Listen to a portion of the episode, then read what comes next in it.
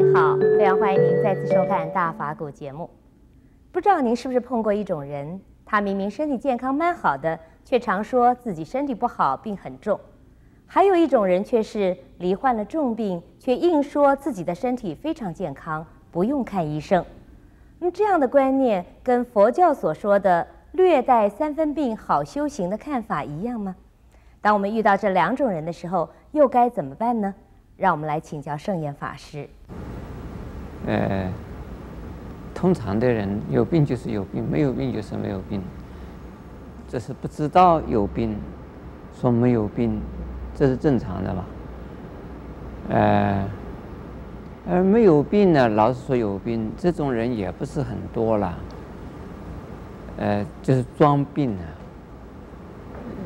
就是怕有责任给他。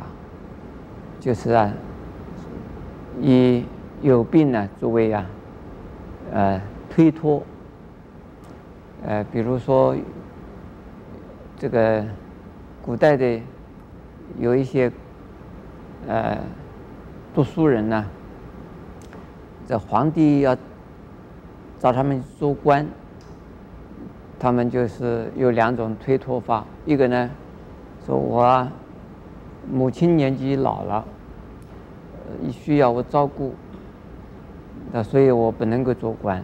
另外一种呢，说我的身体呀，已经衰老了，不好，所以我也不能做官。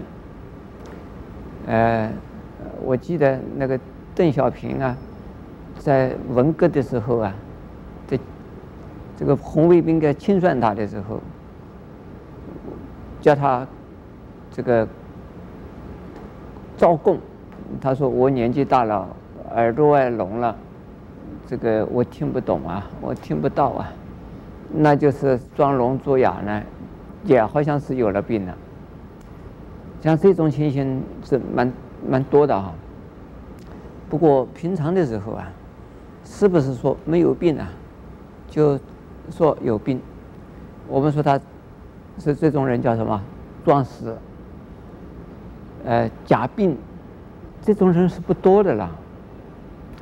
所以，我想问这个问题的，呃，意义啊，有，但是呢，并不是很很重 很重要的。但是在每一个家庭里面都可能呢，有会发生呢，并不是说常常会这个样。偶尔呢，早上起来的时候不想起来，这个为什么不起来呀？我头痛。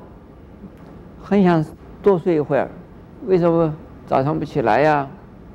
啊，我今天不是很舒服，是不是真的不舒服呢？不一定，就心理上啊不想去，就是啊就讲不舒服。这个像这种不舒服的事情很多了，尤其在我们在打长期的时候、打坐的时候啊，有的人呢并没有病啊。就是因为打坐的坐的蛮蛮不舒服的，就要给我告假了，说我今天呢啊很不舒服，我在上山以前呢就是有一点不舒服，现在我还是很不舒服，我想回家了。那么这种人，我们也没有办法证明他没有病，那既然有病呢，就让他回去。他的其实有病有病吗？他回家以后啊，又去看电影喽。又去，又去是打打球去了，又去找朋友去聊天去玩去了，他并没有病，这是呢，借一句这个有病的这个借借口啊，他想要想要逃下山去，就是想不想打坐了，不想打禅去了，这种就是怕负责任，所以就装病，这种好不好？当然不好。我记得呢，我有一个呃学生呢，参加我的禅七的时候啊，他这个不习惯，年纪也不小了，已经有六十多岁的人，他做了两天呢，他心里头想要回去，可是他告诉他自己，他说：“我是某某人，也会装病回去吗？”他这么一想啊，他就不好意思走了。我是某某人，也可能有这样的想法吗？哎，这种想法马上就没有了。也就是某某人，就是自己啊，以自己的人格担保，以自己的呀、啊、这个信心来担保，那这种问题就没有了。另外有一种人呢，常常说的没有病，没有病，的确是他不知道有病。那有一种人呢，他们是有病呐、啊，可是呢，医也医不好，那干脆就不要医了。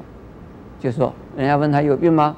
没有病，那也你既然医不好的呢，就说没有病也没什么关系。那么既然医不好，你就把它当成没有病来看了、这个是最健康的一种心理。